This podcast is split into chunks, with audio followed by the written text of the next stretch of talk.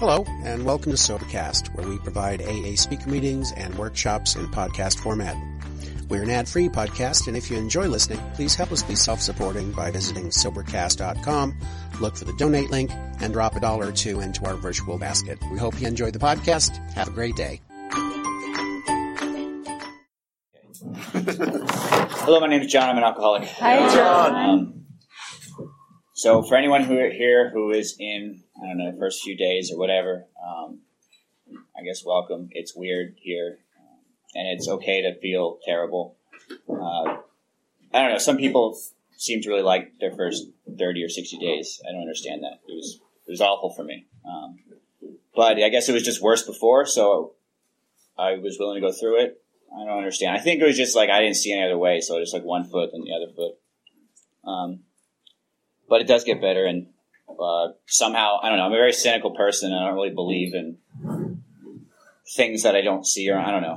Um, and yet, this is something I have like this weird blank spot for in my head, in which I'm willing to basically take everything here on complete faith, um, because it's just served me really well up to this point. Um, I, I guess I've just accumulated enough evidence that um, though I don't understand it, it works or something. I don't know. I think I just, I don't know. Often I don't know why I'm coming to meetings or why I work steps or why I'm meeting with my sponsor or why I'm meeting with sponsees. It's not something that like I think or like this makes me feel better. Not indirectly or not immediately at least, um, but it's just a habit and you build the habit and it replaces the old one or maybe something else. I don't know. I don't get it.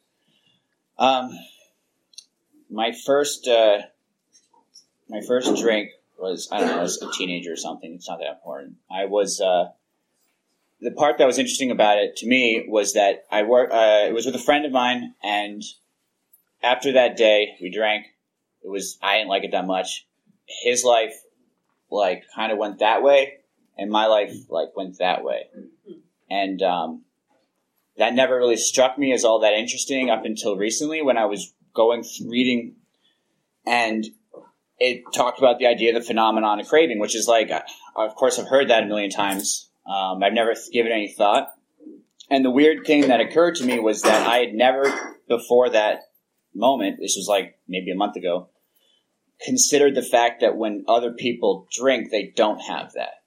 That it just never occurred to me that someone would drink, feel it, and then not just always think about it. I think even, you know, this has been, you know, about over five years now, it just never occurred to me that other people aren't just, you know, normal people don't just always want to drink. They're just better. I don't know. I guess I never examined it. Uh, it was a very interesting thing, which I realized that craving is, it's something that sets me apart. Um, bodily, mentally, spiritually. I don't know what you call it. Um, but so for me, that phenomenon of craving happened immediately. That next day, I didn't really like it. Like I said, um, it made me act in embarrassing ways. I didn't remember a lot of what I did. Um, but the next day I did it again, and then the next day I did again, and blah, blah, blah, blah, blah. Um, the next important point for me was, uh, I guess I was in college at this time. I'm not, I don't know the exact timing, but basically it's been a series of, it was, you know, cause it worked for a bit and it was great. And then it was not so great, I guess. And I wasn't really, it, it wasn't. I don't know. It was bad, but it could have been bad otherwise. I have no idea. But the I see it now as these points of like progressive moments of like desperation or willingness or windows of willingness. I don't know what they were called. I guess they were really just realizations of powerlessness, um, in which I would say to myself, "Okay, I'm going to stop. This is this is really bad. I can see, you know, why this is happening. And this particular one that I'm thinking of, I was in college. Uh, I had been kind of squatting with some. I don't know what I was doing. I was uh, basically people I was living with. I was stealing from them um, because they were drug dealers, and they, you know, it's what you do when you live with drug dealers. Um, and so they found out these were also my friends, so they kicked me out, and I was kind of a pariah. So I kind of just wandered around, and somehow I ended up uh, in a psych ward after that and there was a nurse there who was like very kind woman was talking about like well why are you here you know and she kept pushing it and um, i don't know for some reason i just got through I'm like oh oh it's drugs or alcohol whatever i call it doesn't matter um, it's alcohol uh, uh, and um, i and i and she she, I guess that came clear to me, and I decided I'm not going to drink, and I didn't even make it outside of the hospital when I got released. Uh, before I found a pill in my pocket, and I just took it because that's what I do. I took I took drugs. I made that decision a long time ago that that's what my life is going to be. I think I still had the idea that was, I was also going to be the super successful person, but I was also going to be like a, a street junkie and it was going to work. I was going to make them work. Um, like I was going to go to the UN, but also not have a home. I don't know. Uh, depends on the day, I guess. Uh, so that was the first time, and then it happened lots of times after that. And then it happened the last time in which I was basically, for the most part, homeless. Um, I don't know why I keep saying it that way. I mean, I was homeless. I slept indoors a lot of the time, but like it wasn't. Uh, it's a word. Doesn't matter. I was. It was bad. It was bad. And uh, so was in Washington D.C. Uh, I it was in the middle of summer, and I had thrown some alcohol into a to- into a uh, trash can because I was done this time for real. And um, I walked away, and then I was back at that trash can. It's a hot, nasty trash can. I went fast. Um, and I found myself digging through this garbage can. It's disgusting, and I want myself to stop, and I can't stop. Like I'm telling myself to stop, and I'm not stopping. And I didn't know at that time I didn't really give it a word, and that's what I know now is powerlessness. And somehow after that, I kept kicking along for a little bit, but I wound up in another detox. And this time I'd heard something in an AA meeting. I'd been in AA meetings, and this time I guess I was desperate or something, and I heard about the idea of a complete uh, personality change or spiritual experience or psychic displacement or something. And um, I heard it and I realized that I had to change everything about myself if I was going to stay sober. Uh, and that actually, for the first time, really wanted to be sober, I guess, or was willing to do it. And I soon after that found myself in a halfway house and it was a brain dead mess. It was terrible. It was like alarm bells were going off my head every day. And I guess that every day it was just a little less loud, maybe. Um, I heard a, uh, a line, the second line I remember hearing in the big book was this, you know, we can look the world in the eyes again. And I remember hearing that and realizing that I just, that was like an incredible idea to me. Like that just, I wanted that so badly because I, I don't think I'd ever known how to do that. Um, and, you know, just after that, you know, year after year, and I, uh, this was just my experience. Uh, I don't think this is going to be universal, but I was very unhappy for the first three years. The first year was pretty much terrible, but I was just very, I mean, prayers like twice a year, I would just fall into these depressions and, and it was just, it was, it was painful. Um, and I don't think I was getting any better. I was just, I was still pretty crazy. I was still very self, incredibly self-centered. Um, I was still doing a lot of the same things that I uh, did before. I just wasn't getting high. Uh, I was going to meetings and theoretically, again, I guess I was working steps. Um, but it wasn't, I wasn't getting any better. And that's sort of this way it kicked, it kicked that on a little bit. Um, and this past year, and this is kind of the point that I guess I wanted to get to, and I was, just, I was thinking about this just an hour or so ago, is that you know these bad periods would come, but it was always just kind of pointless. I, it was just like this thing. This is I do steps in AA for my drinking problem, but then also I have this other shitty life that I don't really like that much. But two different things. Um, and uh, this past year, it, I just had this really terrible year in which it was just I, it was just you know fear and pain and just like just insanity. And um, I, I, had another time in which uh, I just I couldn't do it, do it on my own, and I just happened to be in the right place in the right time. Someone said the right thing to me, and I decided, okay, all right, God, fine, I'll I'll, I'll give this away. And I started doing that prayer of like, please take away, you know, take my will, my uh, what was it? Take away my thinking. And direct my actions to how I can be of service to you, or just doing, if I really needed it, just doing a long third step prayer and just over and over and over again and there was some solace that I found in that. And um, it's been since then. There's just been this very uh, marked change in my life, and I don't know if it's a direct result of this terrible year that I had. If that was a necessary place to get where I am now, um, I kind of think it is, but um, I really do connect it with the idea that I had another moment of just like powerlessness was once again painfully obvious to me, and I uh, I was willing to give it up. And since then, you know, I my life right now, I was never been like i have never had self esteem, really, I guess, and now I really do. I'm really into what I'm doing right now. I'm really into who I am right now. Um, there's just a lot of stuff that I'm doing and I am that I'm just really about, and that's new for me. And I, if, if it wasn't for that one, two, and three, you know, steps one, two, and three, I'm just, I mean, I can't do this, and I don't necessarily believe it's going to work, but I'm going to do it anyways. And and just doing that footwork again. I show up in a meeting. I don't know why I'm here. I'm just doing it because it's what I do. Um, I think that's that's time, right? Good enough. All right. Thank you. Thank you.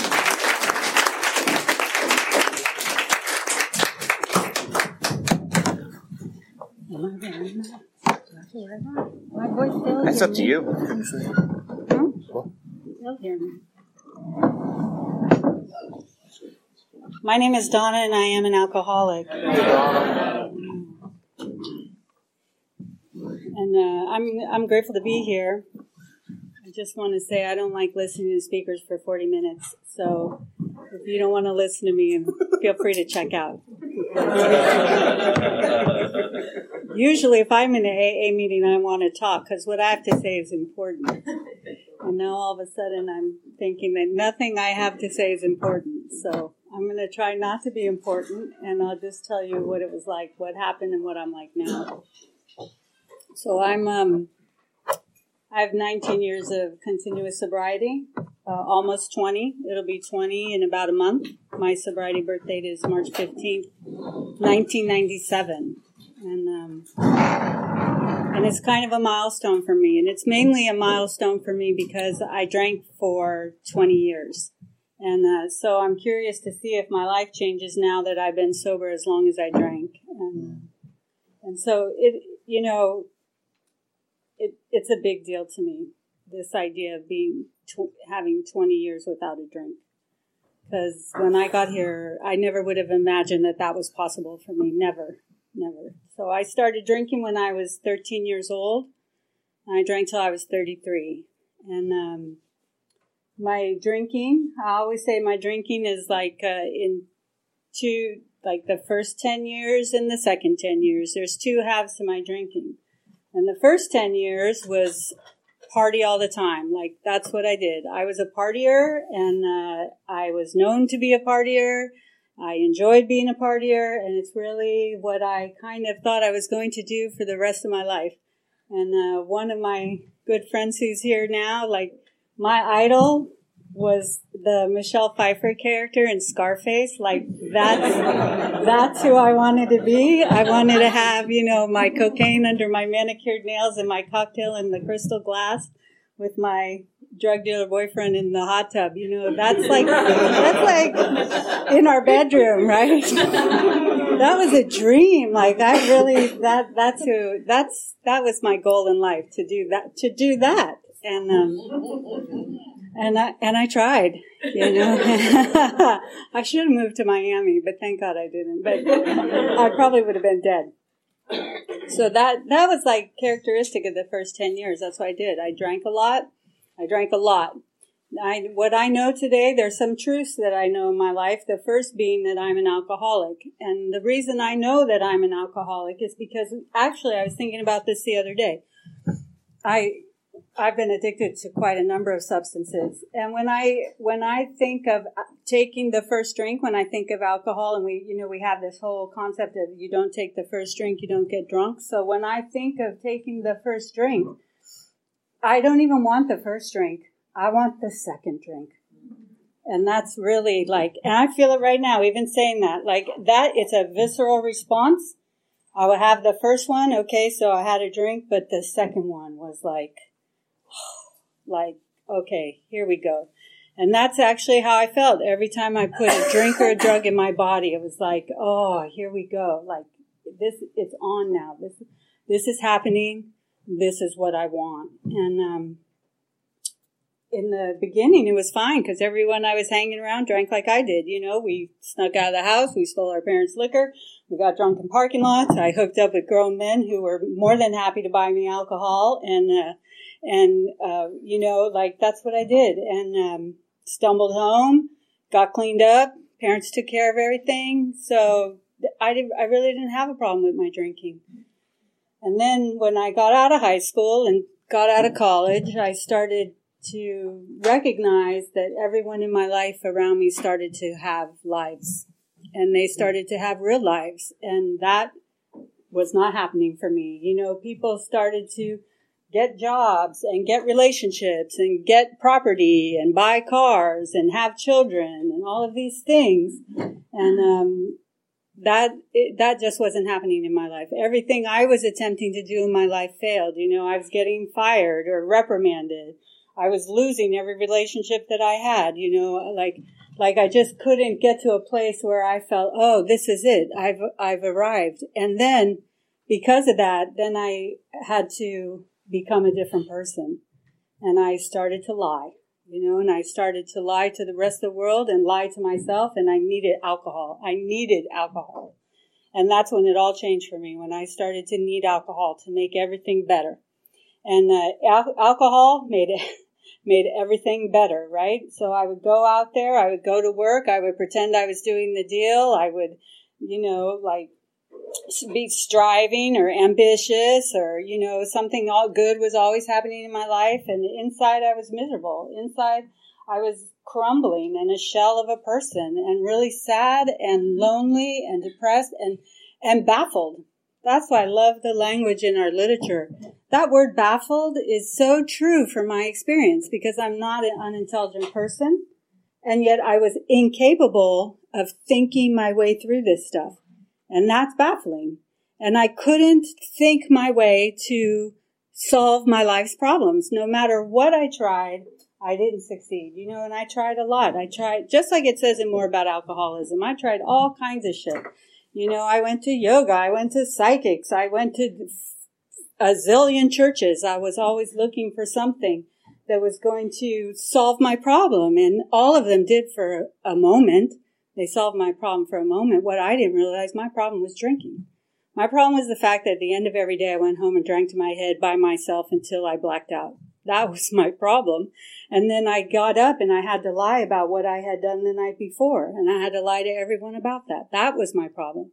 But I couldn't, I couldn't land on that, right? And then I did. You know, I married an alcoholic who came from an alcoholic family, which really opened my eyes because I did not. There's not active alcoholism in my immediate home. I always say the first person I saw drunk was me. Like that's kind of a big deal. Like the first person I ever really experienced drunk was me. So I was really sheltered from the out. There is alcoholism in my family, but my mom is a total, like grade A number one codependent Al-Anon ACA. So like we were like just like protected from everything. So I didn't even see it, right, until I married my husband and walked into this big, huge alcoholic family. He was one of seven. All the boys in the family, there were four drug addicts and alcoholics. All the women in the family, codependents. Like, classic. Like, it was textbook. And I, little Donna, was going to save them all. mm-hmm. And that didn't really work. And, um, but I knew, I knew my husband was alcoholic. So then I knew that I was alcoholic. And that's, that's really when, when the gig was up for me. And that's when I started to panic because what I knew then, what comes next is that I would have to put the alcohol down. Like, I, I kept trying to get us to quit drinking and, uh, and, uh, I would tell them I, we would have we're going to quit drinking for three weeks. I don't know why it's three weeks, but it's always three weeks. And so we would like agree we're going to quit drinking for three weeks. And then, uh, by the end of the first week, he would drink again because he didn't have a problem with being an alcoholic. And then I would get mad at him, right? Because he's drinking and I'm not. So then I would drink and then, you know, there goes the three weeks. And, and this happened over and over. I was always trying to control our, control our drinking. There's a little problem there. And, um, and so I did what any good alcoholic would do and I divorced him because, you know, of course he was the problem. So I got, right after that, I got involved with a worse alcoholic who, and worse in a lot of ways, uh, someone who was abusive towards me. And, uh, and my life, my life got darker and darker and, it, and that progressed. And, um, to a point where I didn't even know myself anymore and I had no way out. And then my dad died.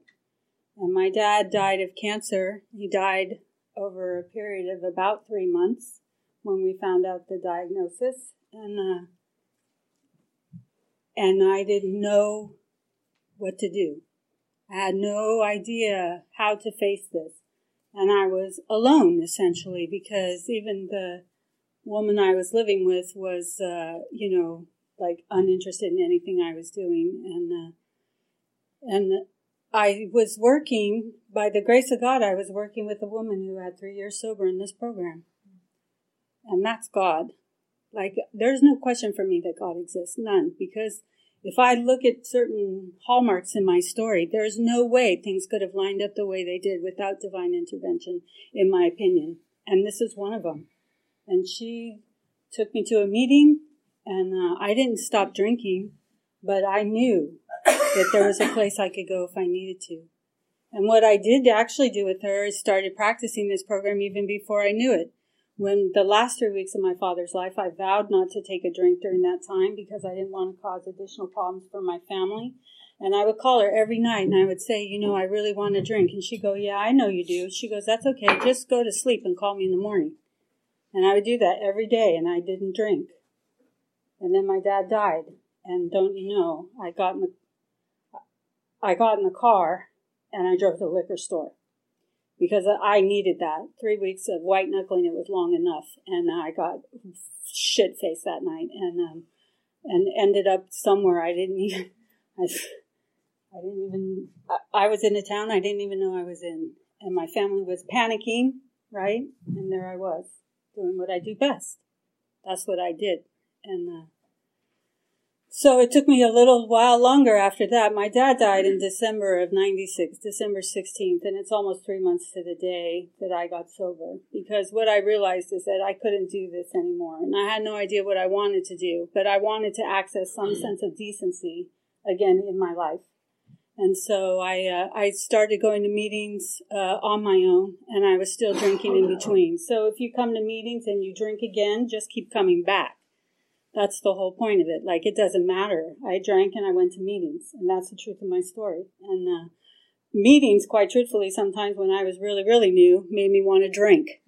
And uh, and so I would, and so I, I, but I kept coming, right? That's the thing. I kept coming, and I felt safe here. I never felt safe. Towards the last five years of my mm. drinking, I never felt safe anymore. I knew I was a danger to myself. I knew it. And I knew it was beyond my control. I knew that too. I knew it intuitively. And so when I came here and I could sit here for an hour and not worry and not think that I was going to go out and cause harm, like that was a miracle for me. It was a miracle. So I kept coming. And then on March 15th, I moved out of the abusive relationship and into a place of my own. And I told myself, today's a day. Today's a day you're going to attempt to not drink anymore. And I'd never been so frightened in my life. Never. The first year of my sobriety is absolutely the hardest year of my life. It's the hardest thing I ever did. I wanted to drink every fucking day. I wanted to drink like my skin would be crawling. I wanted something in my body to change the way I felt. I needed to change the way I felt. And so what I did was what was suggested. I spent a lot of time in meetings. I would leave work in the middle of the day, just to, like abandon my job and go to a meeting because I couldn't sit there anymore with these voices in my head and these feelings and this desire and this longing. So I would just go to meetings, sometimes four and five in a day, and I would sit here and I would listen to the other alcoholics and I would know that there was something here, even though I couldn't put my finger on it. I couldn't name it. But I knew that it could happen for me and I was petrified that it wouldn't, right? And the brain, the alcoholic brain, right? Meanwhile, my alcoholic brain was telling me, you're not an alcoholic. But I never realized how alcoholic I was until I put it down. And w- because I was so dependent on it. And everything came up, everything during that year. Norma will tell you, we've been sober together the whole time and like all of my shit. I was smoking, I was binging and purging, I was overspending, I was having sex with like hella old timers and, uh, and uh, like boys and girls. It didn't matter. Like it was all over the place. Like I tell you what, yeah, yeah. And uh, but I needed that too. Like some of these old timers who were sleeping with me, God bless them, they took care of me They took care of me. Like they, they would say, one of them said, I can't sleep with you till you get a sponsor. I said, sure, let me get it. Let me get on that. Let me get right on that. Okay, I have a sponsor. This is my sponsor. Yeah. So everything came up and I didn't even know I had all those problems. I really didn't. I didn't know I had all those problems, but I needed something to change the way I feel, change the way I feel, right? I was so afraid of feeling, which is so crazy. I heard this great thing in a meeting the other day where a woman said she, it was a newcomer, it's very powerful for me. She was saying she was struggling and that uh, she was so afraid she was going to drink. I could hear it in her voice, and I remember that feeling like so afraid I'm going to drink. And she said she called some people that she knew, one of them who had gone out, and that person said to her, their only thought, stop being a pussy. and that's what I've learned here. Their only feelings on it, you can stop being a pussy, right? Like, just, but it took time. It took time. That's why I really respect the hell out of the newcomer. To me, it's crazy. I swear to God, even now when I see someone come here, sit down, and be willing to come back, I'm always like, okay, like, like that's mind blowing to me. Like, why, why would you do that? And uh, because it is hard. But you know, I, I have mad respect for the newcomer and love for the newcomer because, uh, because this life, you know, I'll talk about this life. This life, not exactly the life I thought it would be. I don't even know if it's the life that I wanted, but, the, and sometimes I miss my old life and that's the truth. That's the truth of who I am. I, I liked to be wild. I liked to run loose. I liked being drunk and drugged. I did. I liked it. Sometimes, even now, I'll miss it. But I wouldn't do it again. I wouldn't trade this for that. That will not happen because I have a commitment to a power greater than myself. And it's a commitment. It's ironclad. And I'll tell you why.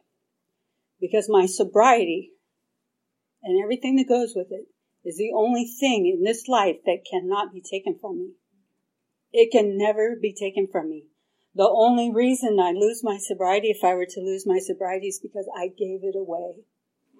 And I won't do that because God has given me too much. Too much. And I have a commitment. My relationship with God is my primary relationship. It's the one I devote the most time and attention to. And I'm not a perfect person. And I'm not, I'm, I mean, I'm no saint. I do things uh, of my free will, but I do them in communion with the power greater than myself. I don't act independently ever right? We were talking about that in the car. Like, if I'm only talking to myself, I'm not working this program. This program involves me talking to another alcoholic. It's one alcoholic talking to another. That's what this is. That at the crux of it, that's what this program is. One alcoholic talking to another.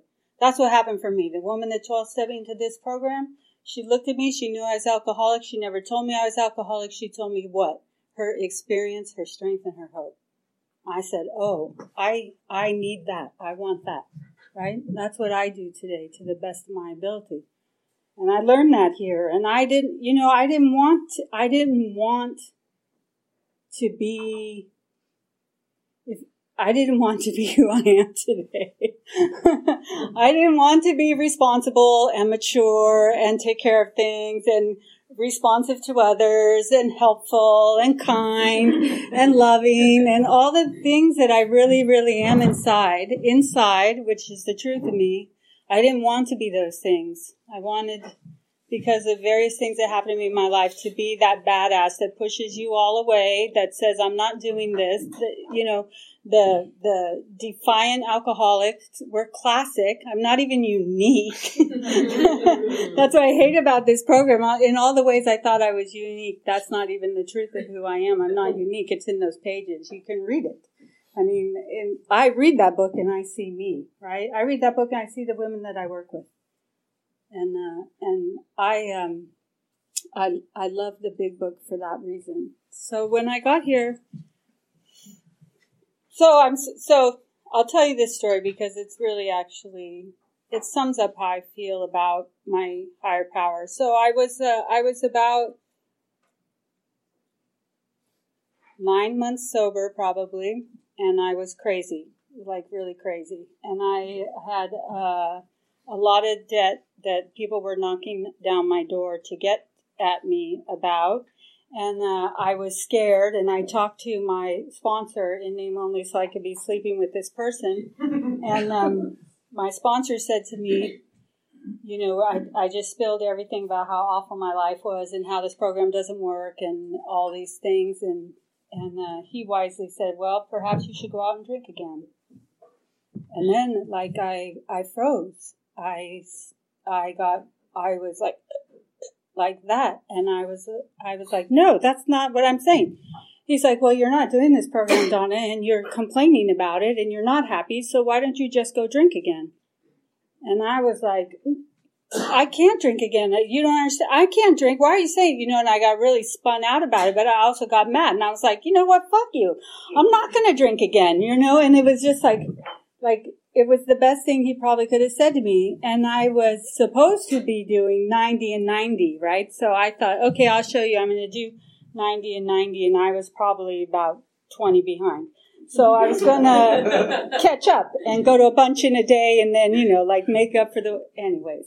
So I wake up the next morning. I was living in Belmont at the time. I lived on the other side of the bay when I first got sober. So I was living in Belmont looking for an early morning meeting because you know I have to start early to get these meetings in so I can make, catch up. And so I find this meeting in in San Francisco at 1010 Valencia 8.30 in the morning. So I jump in my little car and I drive up the 101 to San Francisco. And uh, on my way there, I have a conversation with God and I'm really, really upset. And I told him, and I told him, I yelled at him, and that's the truth. And I told him, you know, look, motherfucker, you're not doing anything for me. And this sobriety deal sucks, and I don't want to do it anymore. And I'm not kidding you. If you don't give me a sign today, and I mean a real sign, one that I recognize as a sign, I'm going to go drink right after this meeting. And do you got it? And I was really, and that's what I said. And I get to the meeting and I sit down and I don't know if any of you were ever in 1010, but it's kind of a crazy place. There are a lot of wet drunks there. It was pandemonium. Finally, I felt at home. I settled in there and I was very happy to be there. I was finally around people who drank like I did. You know, in Hillsborough and Belmont, where I was going to meetings, God bless them, I love them, they're sober, but I couldn't recognize myself there. But when I got to 1010 Valencia, I did. I was like, oh, okay, I get it now. These are drunks. This is where I belong. So I sit through the meeting, the woman secretary in the meetings, calmly like dodging chairs and doing all this stuff, like just like, and I was like, whoa, and uh, watching the whole spectacle, and in my mind, happy because I'm going to go drink, right? I already told him I'm going to drink. I didn't expect God to send me a sign. I really did not. So I'm thinking, I even picked out the bar because I used to live at 30th and Dolores, and so I knew where I was going. to The bar around the corner from my old house near 1010. I had it all lined up. I know where I'm going to go.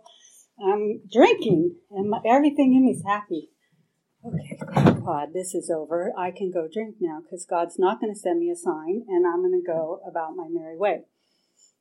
So at the end of the meeting, they say, "Does anyone have a burning desire?" And I raise my hand. And I'm like, what the fuck, Donna? Like, like, like, I'm like doing this. Like, like, what are you doing? You're raising your hand, but you're going to drink. Don't raise your hand. And, I'm, and she says, yes. And I just spilled all over that meeting. I just like, just vomited all over them and like, this isn't working. I hate who I am. I don't know who I am anymore. I, uh, I don't, I don't want to do this nothing, you know, just blah, blah, blah, blah, blah, crying. And then uh, they're like, okay, and I'm sitting there. The meeting ends. This woman and her sponsor, they come over to me. Hello, you know, my name's Terry. This is my sponsor, Chris. Welcome. Blah, blah, blah. And uh, usually I run out of the room after the meeting, so the fact I was standing there is kind of miraculous. And um, her sponsor says to me, the secretary sponsor says to me, the words that changed my life. She says, she took both my hands in hers. She looked me straight in the eye and she said, Donna, all you are is an alcoholic in recovery on your way to a meeting. That's all you are. That's all you ever have to be. And as sure as I was standing there, it was a, it was a lightning bolt. It was the sign. And I knew it. I couldn't deny it. I, I felt every inch of my body just like solidify and I knew. I looked up and I just shook my head. And I thought, how arrogant of you, Donna, to think that God's not going to do what he needs to do, right? I walked out of there a changed person. A changed person. I used to drive around when I was new. I used to drive around in circles because I couldn't be at home, and I would just drive and drive and drive and drive. And um, once this happened, I would get in the car and I would drive to a meeting. I had a schedule with me all the time. It's, it's what I did. I would go to a meeting, go to a meeting, go to a meeting. But more than that, I started working with the woman who was the secretary we started meeting in her house every week. I put down my pride enough to work on the steps, and she took me through the steps of Alcoholics Anonymous. I became truly, for the first time in this whole time I've been sitting in these rooms, an alcoholic in recovery, meaning doing this thing. And I swear to you, everything changed for me. And what changed for me the most is the way I felt about myself. When I got here, I was full of shame, self-loathing, regret, you know, all these things that we come in here with because of the things that I had done, terrible things that I had done while I was out there drinking to people that I loved, things that I thought were unforgivable, unforgivable. I made out with my husband's brother on our wedding night. That's what I did. Like that's who I was. Like that's that's that's what I did. You know, and and and there's worse. There's worse. There's things there's things I don't share at group level that when I shared them the first time with this woman who was working with me, I thought I could never utter them. I really believe that if I ever said this aloud, that I, that person would stab me in the heart with a knife. I thought that it was that bad. And it is bad. But I've heard, I've heard the same. Now I've had the grace of hearing the same. And she did what, she did what, she did what she knew to do. She listened. She told me about herself. She told me stories about herself that I couldn't believe would come from this woman that was sitting in front of me. She showed me the power of transformation just by her example. And I knew then that's what I wanted. That's what I wanted. Right? And I chased it with a fervor. I became an AA guru. and I wanted this program and I ate, slept and drank AA and it worked for me and it worked for me for a number of years, you know, and then it didn't. And that's the thing about long-term sobriety, right? Like it's so weird now to be almost 20 years sober and uh, it, it's like, on the one hand, I do this regularly. I go to a meeting every day. I do every day. I, I have, and I finally, you know, I go to a meeting every day because it keeps me right sized and it keeps me in the mental space where I need to be to be out there and know that there's hope and that I'm doing something, right? Doing something. So I go to a meeting every day. I try to maintain a sponsor relationship to the best of my ability. I work with other women. I read this book. You know, I take phone calls, like whatever it is. I do what I was taught to do when I got here. And I do it and I do it. I've been doing it and it feels like, you know, on the one hand, I know it. Like, like it just, it is what I am now. It's not even a question anymore in my life. This is how my life runs. This is what I do. But then on the other hand, there's a way in which my sobriety now is about like really, in a way, I, I, it's like, who am I really sober? Like, what, what am I really doing now? If I am a sober woman and I am a sober woman, then what does that look like? How do I manifest that in the world? What, what, you know, like, what is it? What, what am I doing that's, that's beyond this idea of not drinking a day at a time? Like, and that's really where my sobriety lies today. And more so, it lies, so finally, like, where I am right now is about like really relinquishing control. And I never thought I would get here. I never, I never thought that I would come to rely upon a power greater than myself. Sure, I believed in this power.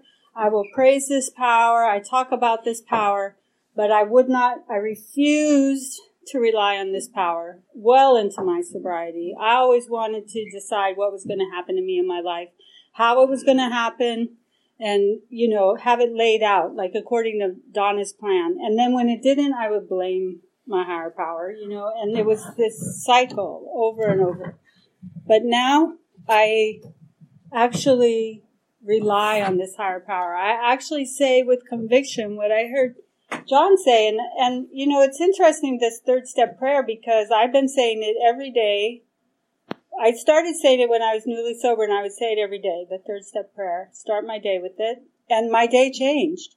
So I, the, my first mantra was always like pray and look for the evidence. Pray and look for the evidence. So I'd say the third step prayer, and then look for the evidence, and it worked. Like I would pray, my life would be better. So I knew there was a direct correlation. But then once I started to get really comfortable with sobriety and comfortable with my life and comfortable with the way things were, I kind of put the prayers down.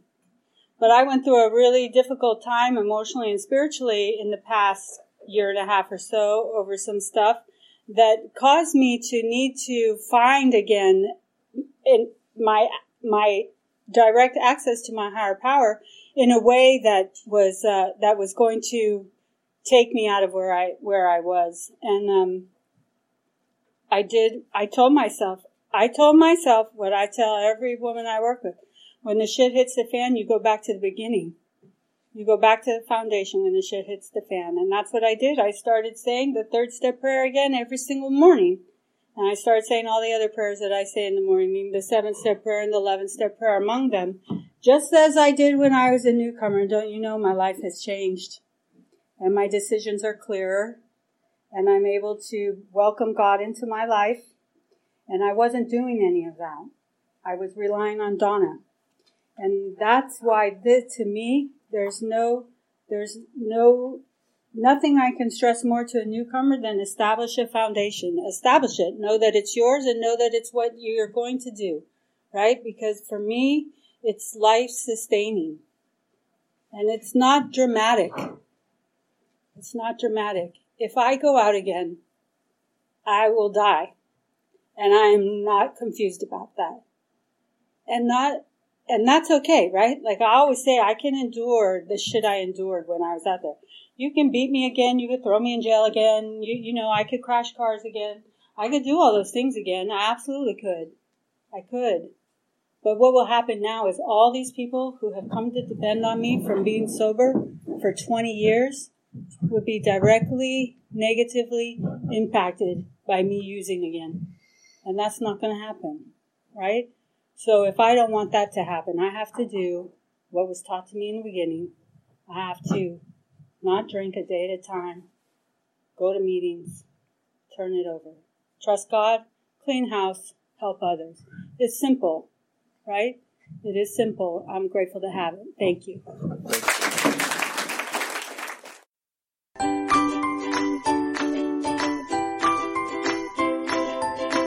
Thanks for listening. I hope you enjoyed the podcast. Sobercast is ad free, and we'd like your help in order to keep it that way. So if you'd like to help us be self supporting by pledging a dollar to a month, visit Sobercast.com and look for the donate links. Thank you very much.